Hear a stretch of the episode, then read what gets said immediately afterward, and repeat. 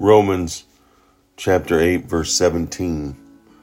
Now, if we are children, then we are heirs, heirs of God and co heirs with Christ, if indeed we share in his sufferings, in order that we may also share in his glory. Hmm. Don't you just love the Christian language? So many words that are out there that have um, spelled differently, have different meanings, but sound the same. Right? There and there. Uh, right? Light, light. Um, so, so many others. And here, when you read this scripture, now if we are children, then we are heirs. H E I R S. We are heirs. Not heirs, E R R O R S. We are heirs of God, not we are heirs, meaning we have a legitimacy. We have been united and adopted into God's family, and we are heirs and co heirs with Christ. We are not heirs, E R R O R S, like a heir in a baseball game where the ball goes under their feet or they make a bad throw. There is nothing bad about God, and God did not make an heir, He made us His heirs we have been adopted. We are no longer cringing and we're no longer fearful as slaves. Instead, we are the Master's children. We have been made co heirs with Christ. What an absolute privilege.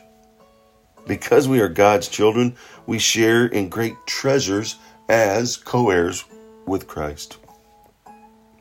God has already given us His best gifts His Son, His forgiveness has been extended through our faith and trust in His Son Jesus, giving us eternal life, and He encourages us to ask Him for whatever we need within His will.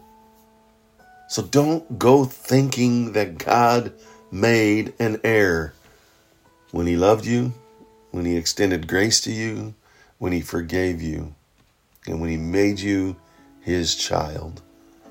He's made you an heir our legitimate, rightful son in his family. Go out and make today a wonderful, God filled heir into his kingdom realization so that others see, feel, and experience him through you.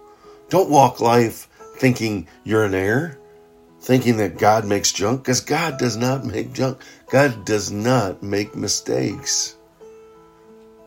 You are not an heir. You are God's child. I'm God's child.